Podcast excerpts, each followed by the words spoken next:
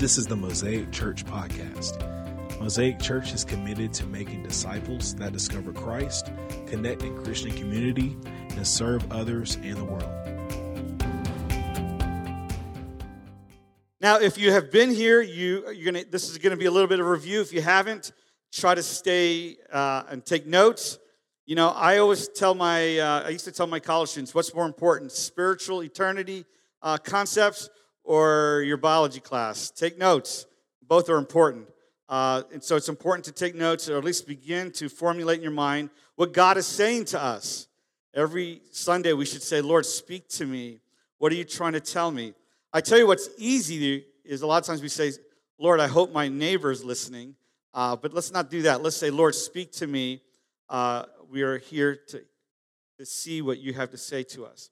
Uh, four weeks ago, five weeks ago, we started a message called Being Sent, and I read a whole bunch of scriptures of Jesus constantly saying to his audience, um, the Lord has sent him. He only does what, you know, God sent him to do this, and God sent him to do that, but we know that he came, uh, God sent him to seek and save the lost, seek and save the lost, to re- reunite uh, his creation Uh, with God, and it can only come through Jesus.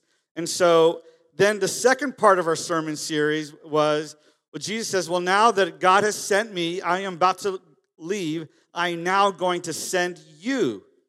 And so we talked about what it means to be sent. You know, a God, um, Matthew twenty-eight tells us uh, to go and make disciples. And so Jesus was being sent by the Father. And we talked about this in, in small groups. And then uh, now he is sending out his disciples to go and make disciples. And so um, one of the things is that Jesus came to seek and save the lost. And one of the things that maybe is an earmark of every believer is the joy of being found. You know, I talked about that one time I was in, in the phone booth and I got lo- uh, I, my parents couldn't find me in those days. Phone booth, you know, I was small, and I closed the door, and then you couldn't see me. The bottom part was solid. It wasn't all glass. And I was lost. And the joy of being found. So there's something that's a component of someone who has been saved is joy, joy unspeakable, the joy of being found, the joy of at one point being lost, and at the other point, now being found. Lost, there's distraught, you're confused, and then the joy of knowing that you are safe with a loving Father. So joy. There was a book written a long, long time ago, Christians, the Happiest People on Earth. And I don't know about happy, it's, it seems to be, you know, it can be based on circumstances. But joy, in spite of circumstances, joy, I believe, is one of the key components of being a light to a world that's darkened with no hope. When they see someone, in spite of the circumstances, the joy, the joy of it. I have a friend of mine named Gary Miller, and, and I don't know if it's joy, but uh, it is joyful to watch him. He laughs at all sorts of things. And um, now I'm going to tell you a story about him. You might think it's a little crash, but uh, he laughed at basically at his brother's funeral. Um, he laughed at his dad's funeral. I'm like, and I laughed at, I think it's, he thinks it's funny. Uh, when I told the story in front of some friends, they, they were shocked. But there's something, I, so I, I decided to talk to him. I said, Gary, why do you laugh? You know, and I was like, your dad just passed away a few months ago. It's like, I mean, I just have this concept of that he's in an eternity. I'm, I feel joy. And so there's something about someone who's filled with joy that I believe is an example, is a light to a world of darkness. Because it's easy to be overcome by our circumstances and not have that joy. Anyway, let's move on. So uh, he came back, and uh, those who were lost and now been found, marked by joy. Uh, one of the biggest challenges in the church is apathy. We just think someone else is going to do it. And the question I have is like, you know, I asked you a couple weeks ago, think of someone who you think needs to hear the gospel message. And who is going to reach them? Who is responsible for that? I shared a story about that case in New York City where uh, it's it's a very famous verse, Kitty Genovese, where she was she was um, she was killed, But it took like forty-five minutes, and people saw the event happen, but everybody assumed that somebody else was calling the police. It's called bystander syndrome. If you're going to get mugged, you're better off just seeing one person watching you get mugged. They'll call the cops. The hardest thing is if you're in a group of people and they see you get mugged, they all are going to assume that somebody called the police. So let's not do that. So if we're not, if there are people who are lost, who haven't been found, uh, and our responsibility is this time in, in history, this community that we are in, if it's not us, then who? If it's not now, then when? Who is going to do the work that God has called us? God sent his son. Jesus is sending us his followers. And then we talked about a, a very famous scripture. There was a rich man who was dressed in purple and fine linen, lived in luxury every day. Basically, saying he had no need. There was a person in the Bible, it tells us in uh, Luke chapter sixteen, there was a man who was rich. He had zero need. But there was a guy outside his door, his his, his yard, who was uh, who was sick, and uh, his name was Lazarus. And they both died. They both died. Sometimes we can be confused by what we see and thinking that there's someone who doesn't need the good news of Jesus because he has it all together.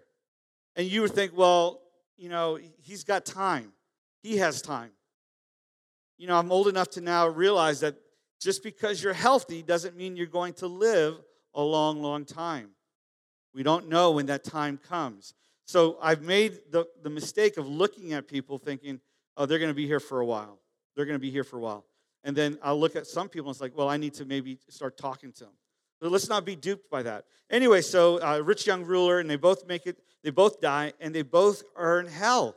It says in Luke chapter sixteen, what a strange concept to preach on hell in church. It's become strange. It shouldn't be, but it is strange, unfortunately, nowadays. And so uh, Jesus talks about hell and, and, and him being lost. And all of a sudden, this rich uh, young man begins to, be, to try to share the good news. Okay, if I'm here, uh, can I go and tell my family? And it's too late. And then Jesus, like, go send, you know, they sound telling Jesus, go send someone. And all of a sudden, he understands that hell is real and the urgency, the urgency. But it's too late. Then we talked about the vanishing, vanishing things that are happening in our culture. Remember, uh, people don't use phone booths anymore. I don't know about you, but yesterday I received my phone book. And being a conscientious person who cares about this planet, I recycled it immediately. I mean, I really don't have a use for it. Everything's on my, on my phone. It was interesting to look through there. Back in the day, uh, you may not know, but the phone books were thick, two to three inches. Uh, this one was probably a third of an inch thick. And so that's dying. Uh, lots of things are dying. In the church, things are dying. Or it's funny.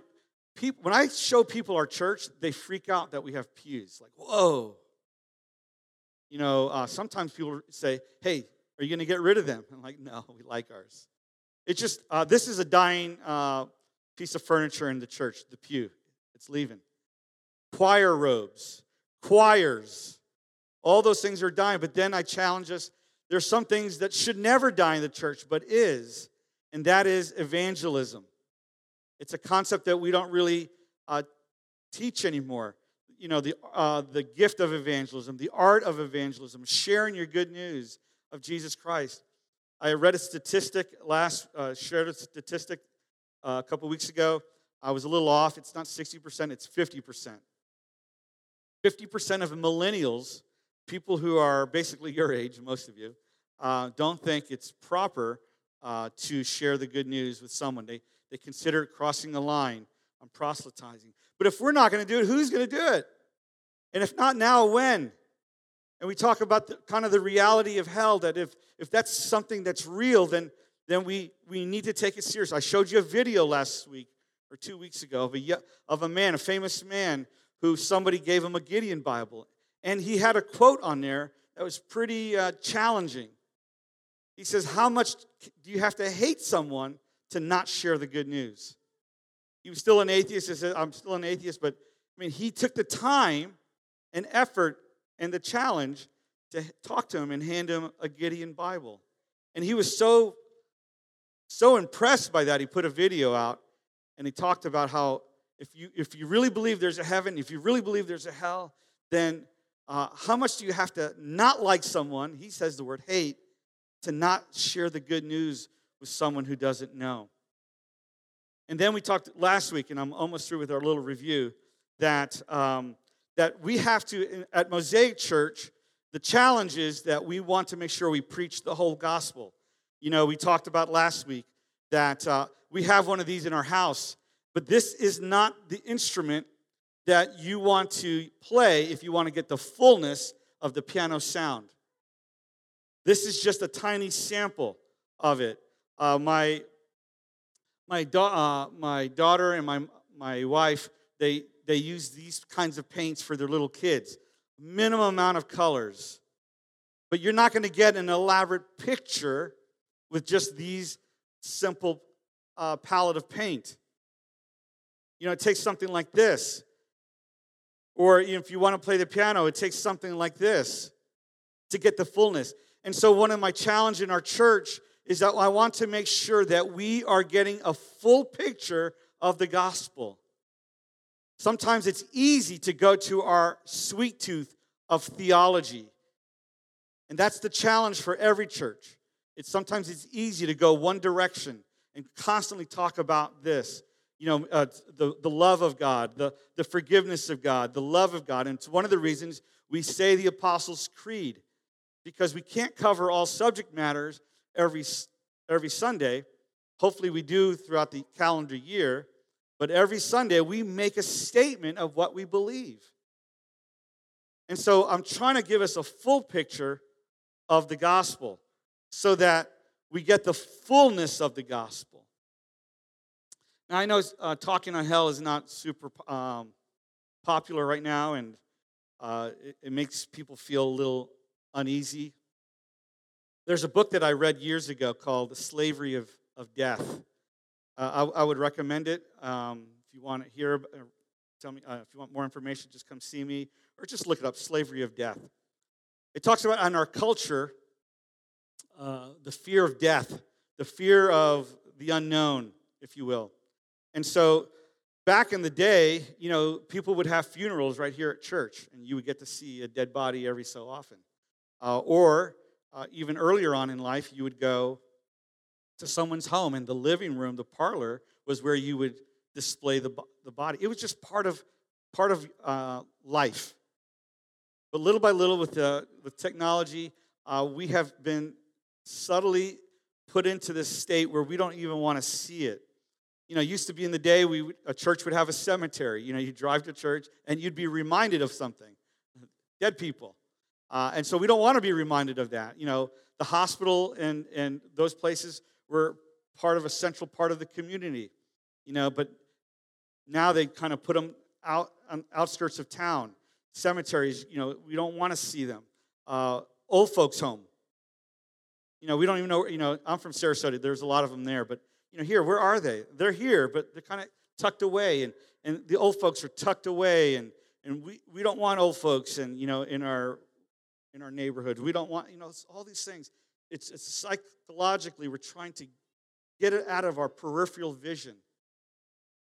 You know, we don't want to be reminded of that. Some people ask me if I dye my hair. I don't, all right? It's funny, I was talking to someone yesterday. I was like, I wonder if he dyes his hair. I never had that thought until like recently my, when I meet my friends. And so I was trying to pay attention to it, but I was wondering if there was a, a dark brown line around his head, so... Uh, but people, why? It's because uh, we're trying to keep aging at bay. I want to say at Mosaic Church, we embrace aging, all right? Uh, we embrace the whole person. The baby, we embrace the babies that come and, and make noise and scream and all that. We love that. Uh, but we also enjoy uh, the older uh, person who might, you know, who may not, who may fall asleep in the middle of sermon. I think more power to you. I love that. We love older folks.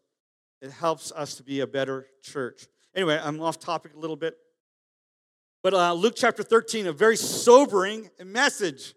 It's one of the most sobering messages you can um, you can read. He was chapter uh, chapter thirteen of Luke, verse twenty-two. Let's read it together. I'll read it. You just follow along.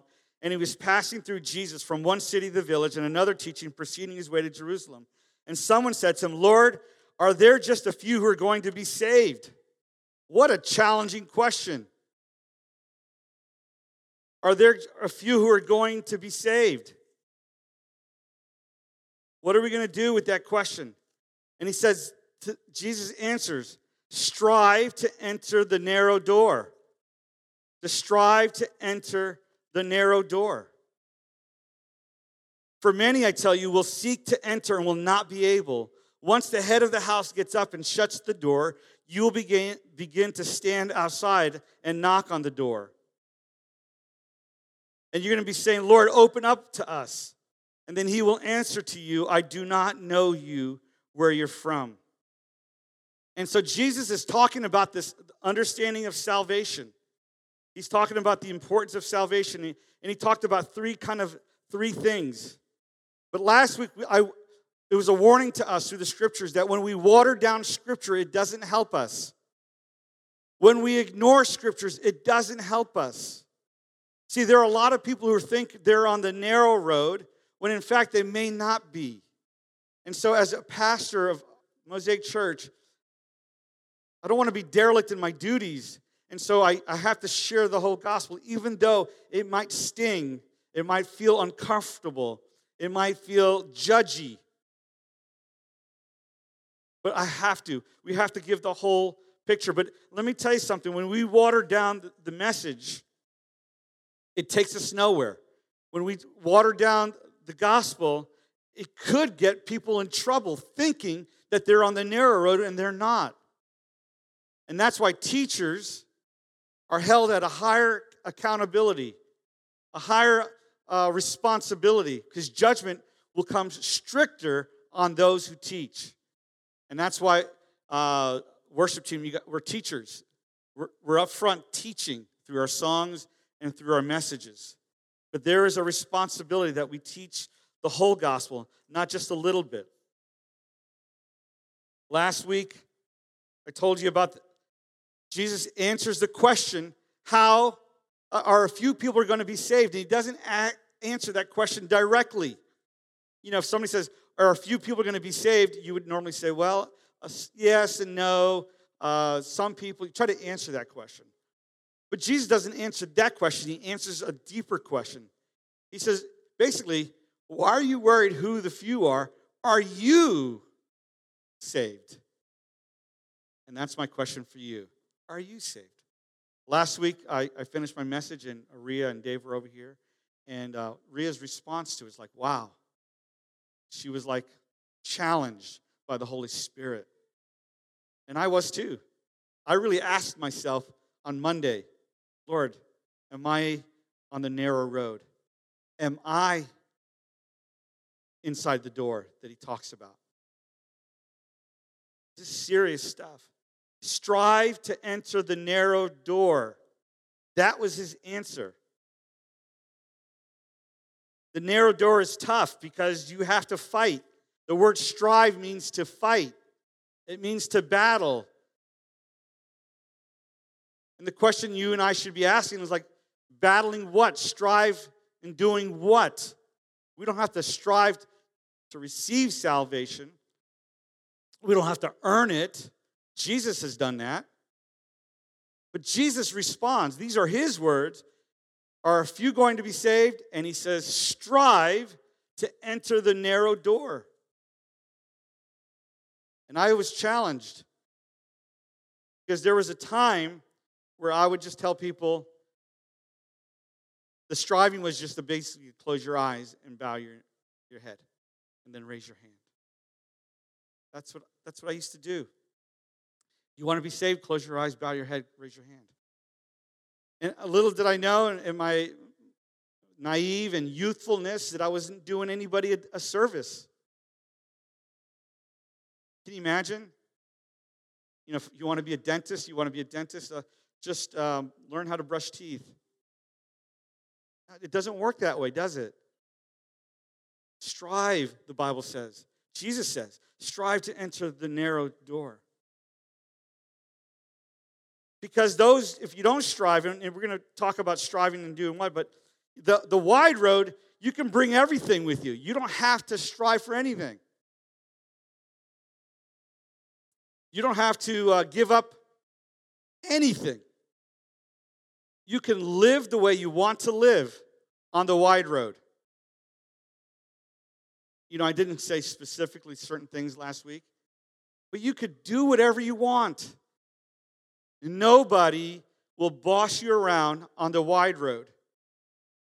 You want to hate your neighbor? Wide road. You want to hate uh, your spouse? Wide road. You know, uh, you want to just get a divorce for whatever reason? Wide road. Nobody's going to question you. Nobody's going to question you. You want to do what you want to do? Wide road. No one is going to question you on the wide road. Uh, challenge the way you think about life. This, nobody's going to challenge you. Just be true to yourself. Right here. This road right here. Be true to yourself. Whatever you feel, that's true. Wide road. Jesus doesn't say that.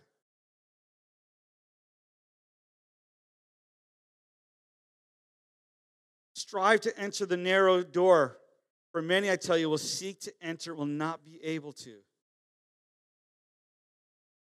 You could take your, your religion on the wide road. You could be a good person, but nobody's going to tell you any different on that road. You can take your sin there, your selfishness there, your self-righteousness there. There is a wide road, and you could do whatever. But the Bible talks about the battle. Battle of what? Battle of what? We need to learn what that means. It's a battle to control. I had lunch with uh, breakfast with a friend of mine, and he tells me that he has my he has a cassette tape of me sharing my testimony. My very first time of raising my hand and, and asking Jesus to come into my life. I would love to hear it. He's going to send it to me. It happened a long, long time ago. But I told you last week, I really just raised my hand and bowed my head so that I didn't go to hell. I didn't want to go to hell. But little did I know that I... I didn't finish the process of striving and fighting because I'm telling you, I went off to school, college, a few months later, and there was no striving or no fighting. I was living as though I had never raised my hand and bowed my head and closed my eyes. The most shameful times of my life is the period between ages eighteen and twenty, twenty-one, twenty-two. That tape that my friend has is when I was eighteen and I raised my hand. I gave a testimony. I didn't bow. I, I did not give up control. And salvation comes to those who lose control. You want to gain your life, what do you have to do? You have to lose your life. There's a part where you have to understand and, and, and recognize, and you pound your chest and say, Lord, I am a sinner in desperate need of grace. Now, I don't want to get into the technical part of it because we know that little kids can become Christians and they don't have a full concept of this. And we pray that every kid downstairs says, I believe in Jesus, and we're praying for them that they do that. But as we get older, we need to recognize some things.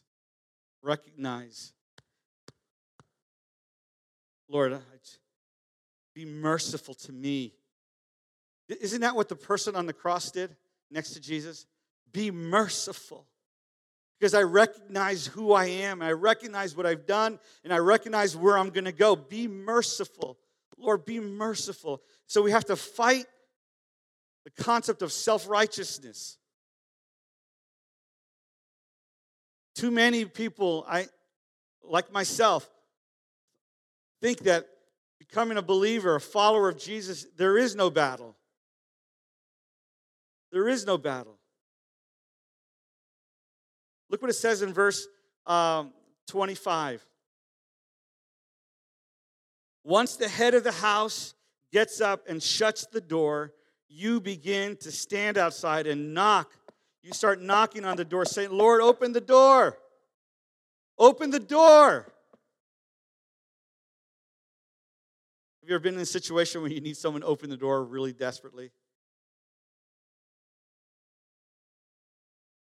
Maybe you see something's going to happen, and you're trying to get in the house, and you're just like, let me in, let me in. So I think one thing, one maybe one component of salvation is, is you have to fight, or the process of salvation. You have to fight, um, and, and there's a sense of desperation. Open the door. It's frightening when I read this scripture. I literally, it shook me. For many, I tell you, will seek to enter and will not be able. Once the head of the house gets up and shuts the door, you begin to stand outside and knock on the door. Say, Lord, open to us. Lord, open the door. And he will answer, I do not know where you're from. I know this is a hard pill to swallow, but there's a door. Not our physical door, but there's a door. The door can be open and it can be shut. There's a door. And the door one day will shut. That's, that's sobering. In Genesis chapter six, verse three, it talks about, uh, you know, in Genesis, before the flood, my spirit shall not always strive with man. So a sweet tooth is that God is patient, and he is. He's long-suffering, and he is.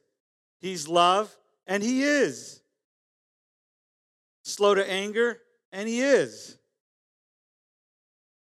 But he also, we just read, he shuts the door. So if we're not careful, we'll just always talk about this. And that's why that's not a full picture. That's a small palette of colors. My spirit shall not always strive with man. At some point, the door closes. The door closes. Now, typically, the door closes from death. Once we die, we're appointed once to die, and then we appear before the, God the judge. But the Bible's clear that there is a door, and the door closes. You remember I just talked about the, the man, the rich man? He had no need. He was probably in perfect age. He was probably the perfect age of forty-four. You guys are younger, like, that's perfect age. It's not fifty-five, I tell you that. That's how old I am. Um, he's probably, a, a, you know, a, a young adult, had no need, and he was caught off guard, and the door shut. The door shut. I know, again, we don't culturally want to talk about death, but the Bible talks about death. The door was shut. There's another scripture, though, um, Matthew twenty-five. It's, it's a graphic illustration of the door being shut. You have your Bibles, turn with me to Matthew twenty-five.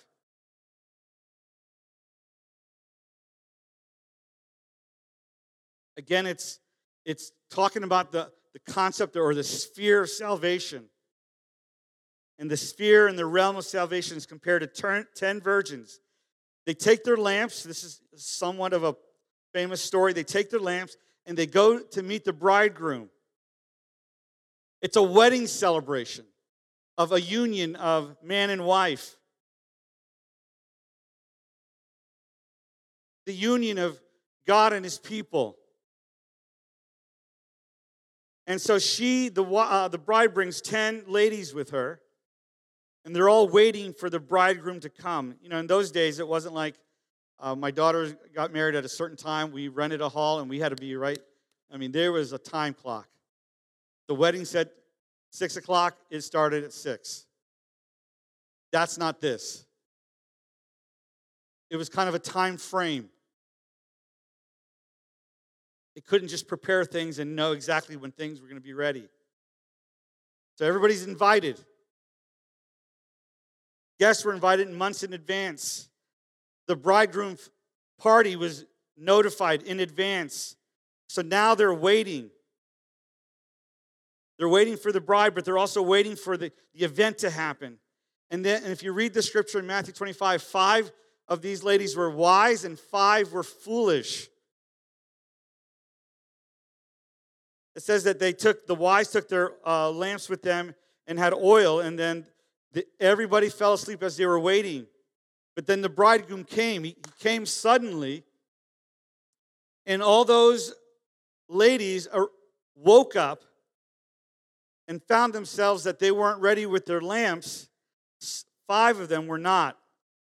And they go to go get their lamps filled, and it's too late. The door was closed. This story is really scary. I know there's a scary movie out in the theaters right now. This one's scarier. Because you would think that if you're in the bridal party, that you're in, you're in. You know, you got certain privileges. If you were part of the family, so to speak, you would think you would be in. They had the right clothes. They hung around with the right family unit. But they weren't in. They weren't in. Can you imagine? Can you imagine if you came to church every week and then one day you found yourself outside the door? You would say, well, and, and, and the Bible talks about this. I just had a Palm Sunday fellowship with everybody. I just, I went to small group. I was on the worship team. Dressed right. We're in the right area. This is why this story is so shocking. And then, I don't know if you've ever been truly shocked, like in shock. Shock sets in. Because they start saying, Lord, open up the door. Open up the door. Same thing as the, the wedding story we just read. The door is going to be closed. Why? Because they didn't, they didn't fight. They didn't fight to deny themselves. They didn't fight to say no to sin. They didn't say, they didn't fight to say, not my will be done, yours will be done, Lord.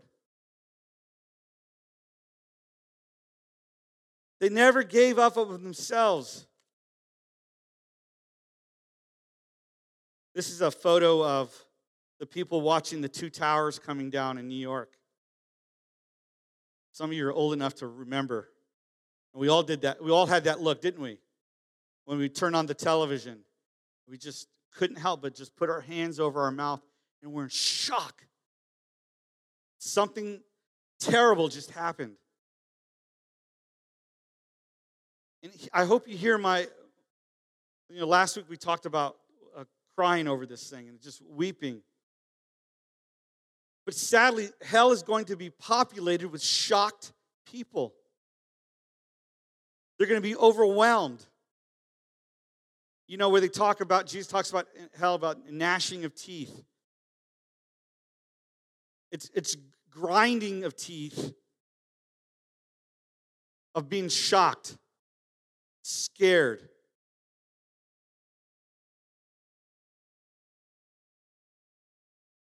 Have you ever been overlooked? One time I was uh, coming back from North Carolina on a trip that was not sanctioned by any family member, or no one knew I was going. So I, I went back to Western Carolina, my old sinful stomping grounds. And I came back, nobody knew, this pre-cell phone days. And I'm coming down the mountain that leads into Franklin, North Carolina. And a police, Sunday morning, six o'clock, a policeman shows up out of the blue, lights going, and he pulls me over and another car. And we couldn't pay our ticket, so we had to go into the court jail area. And the other car was filled with drugs. And they and the other car had a Florida tag, and mine had a Florida tag. And they looked at me, "Are you with them?" And I said, "No," because I could see them pulling stuff out. He goes, "Come on in anyway." So I had to go into the courtroom. And I was scared. I was literally scared out of my mind that I was going to be caught up in this net, this sting, and be unjustly, you know, put into jail. And and sadly, there'll be a place called hell that there people are going to be shocked. They're going to think, how can this be? I did all the right things. I've got this. There must be a mistake. And I believe, which I think is part of the, the punishment of hell, lots of remorse, grinding of teeth, of, of remorse. And they're going to think, I, I'm not supposed to be here.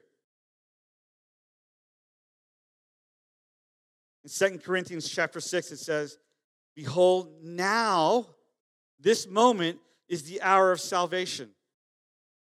The last thing, and I got to cruise here because I'm almost done. The third thing is relationship. Look what it says.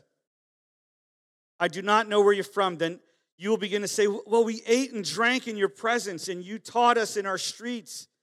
And he will say, I'll tell you, I do not know you, where you from. Depart from me, you evildoers. There will be weeping and gnashing of teeth where there when you see Abraham and Isaac and Jacob and all the prophets in the kingdom of God. But you yourselves will be cast out."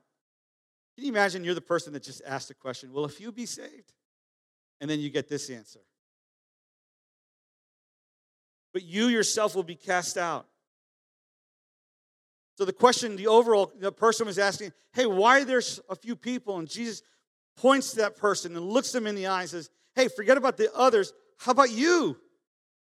Mario, are you in the door? Are you on the other side of that door? Have you said no to self? Have you denied yourself? Have you let me be in control of your own life? It's a scary scripture.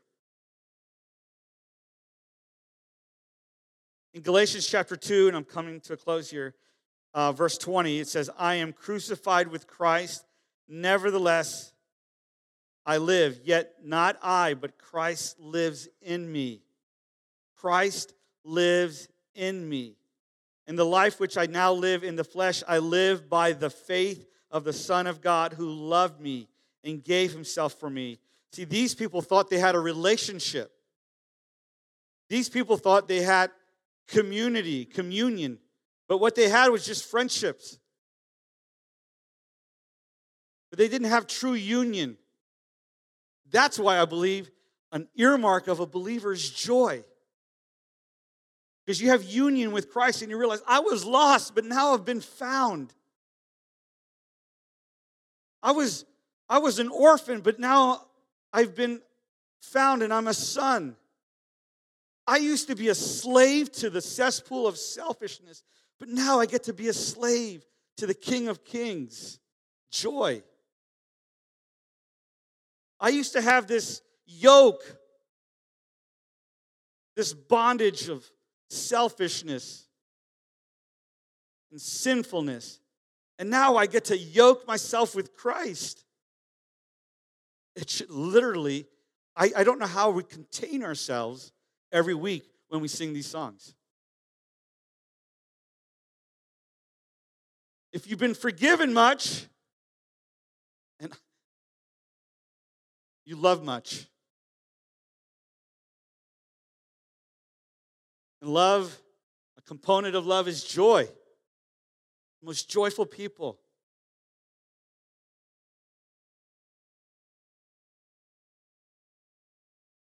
I think it would be horrible to know that you were so close, but you didn't make it.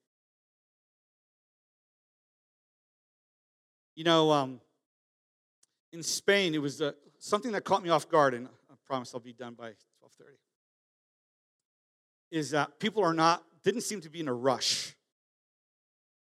I, I went and ate lunch, and it just seemed like they were chilled. That's one thing my wife said to somebody the other, uh, yesterday, talking about Spain. It seemed like everybody was chilled. You know, I sat and I saw these people just chilling. And, and um, you know, maybe it happens in our, in our culture. But usually, you know, you go to Chick-fil-A, you're scrambling and, you know, and out the door. But when you spend some time with people, you get to know them. You get to hear their story, and they get to hear your story. And there's this union that comes.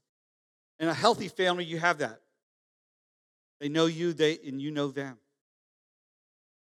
And I think this is what's missing in these people. They were like, hey, we we went to church on Sundays, and uh, we followed you around hoping to get a blessing. And the person who's closing the door, Jesus says, I never knew you. And another scripture says, depart from me, you workers of iniquity. It's not sinful to cast out demons. It's not sinful to prophesy. It's not sinful to heal in the name of Jesus. And this is what these people did. But Jesus says to them, depart from me, you workers of iniquity. And that word iniquity means doer of your own thing. You didn't die to self. You just modified it, and now you're in a Christian circle. Doer of your own, you're your own boss. And so when Jesus answers the question, strive to enter the door, strive, fight, fight what? Fight the, the natural desire to say, no, I'm my own boss. And bow our knee. So the question for us as we finish, you know, as we think about the grinding of remorse,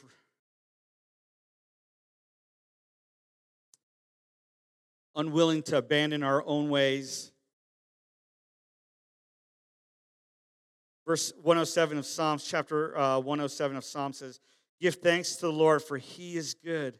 His loving kindness is everlasting. Let the redeemed of the Lord say so. So when you have that union, you recognize it, it's, it's got to be like, let the redeemed say so. You can't help but talk to people. I was once lost, now I'm found. I was a slave, but now I'm I'm I'm a, adopted. I was drowning in my cesspool of sinfulness, but today I get to swim in the presence of the King of Kings. My sins were as filthy as rags, but today, because of Jesus, I get to wear royal garments, part of the royal priesthood.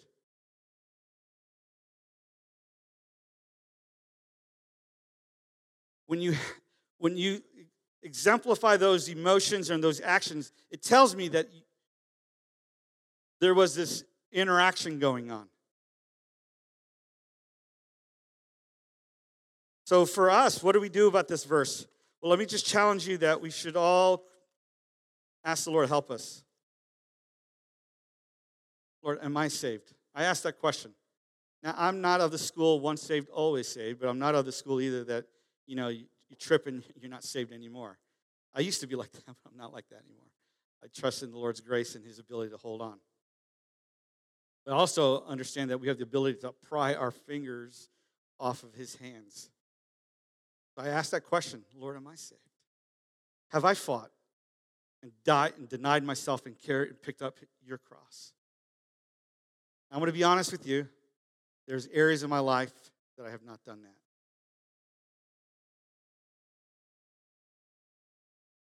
You know, every time I eat, I don't know, honestly. And it sounds so trivial, but it could lead to something bigger.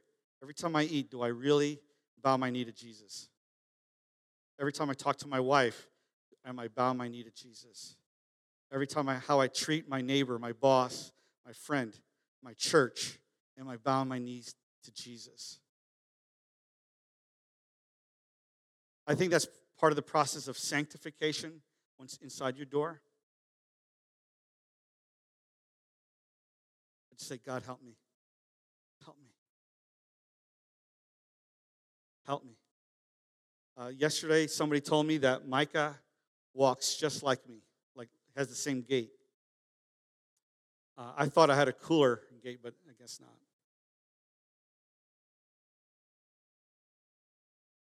Seriously, though, and I'm finished here.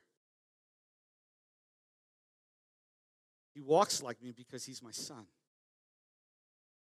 He, I want to walk like Jesus. And I want people to say, that's a follower of Jesus. That's Jesus' son right there. I would never want to do anything that says, that would bring confusion in my family, in my work relationship, my community, when I go play soccer. I, I want them to say, hey, he's... He's a prodigy, the son, he's a child. I don't want to ever bring confusion. I don't want to find myself one day knocking on the door and asking to get in, like, Lord, I was a pastor. I was a pastor. But did you bow your knee? Let's pray. Heavenly Father, we thank you for this day. We thank you. Lord, we know this is a hard message. It can shake us. It's sad that many people are not on the narrow road, and it breaks our hearts. Lord, we ask that you just check our hearts, and Lord, we would be honest with you. Lord, that we would, we know if we're on the narrow road. And Lord, we know that only comes through Jesus. Lord, grace is because of Jesus.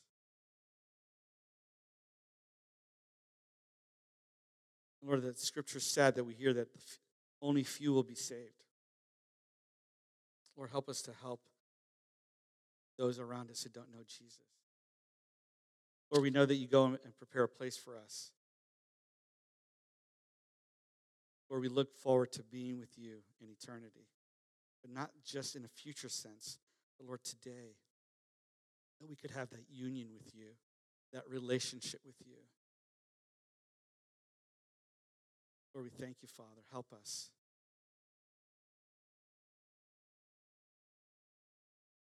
Lord, help us. I pray that nobody in this room would find themselves outside the door, shocked and grinding with regret.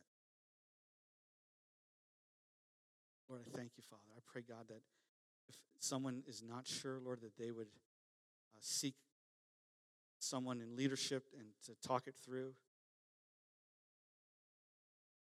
Lord, we say thank you for your Holy Spirit that draws us. Thank you for coming down, becoming a man to seek and save that which is lost. I love you, Father, in Jesus' name. Everybody said, amen, amen, amen.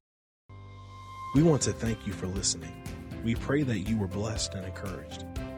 If you liked what you heard today, subscribe to this podcast and listen whenever you like.